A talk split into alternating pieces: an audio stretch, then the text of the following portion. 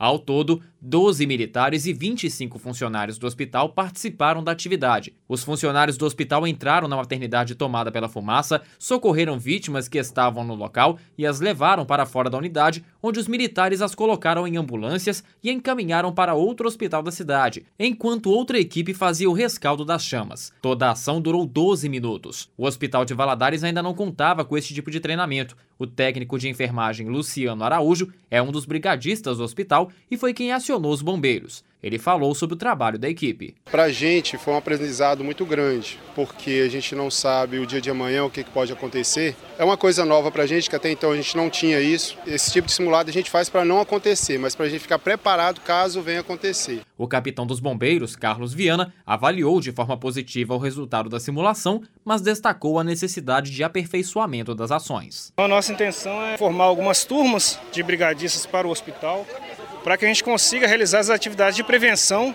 de uma forma mais eficaz.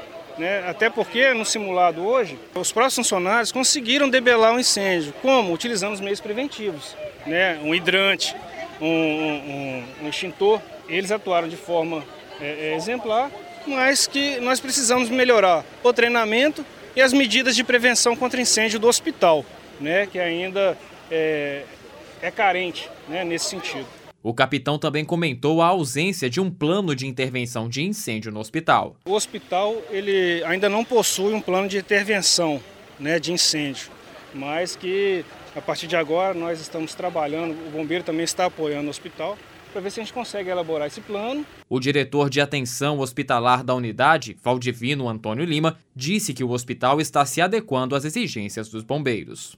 Essas adaptações estão sendo feitas, estão sendo buscados, como os hidrantes, extintores, treinamento de equipe, de brigadistas. Essa é, faz parte do programa de gestão do hospital. Então acredito que até o ano que vem todas as adaptações já estejam prontas. De Governador Valadares, repórter Sávio Scarabelli.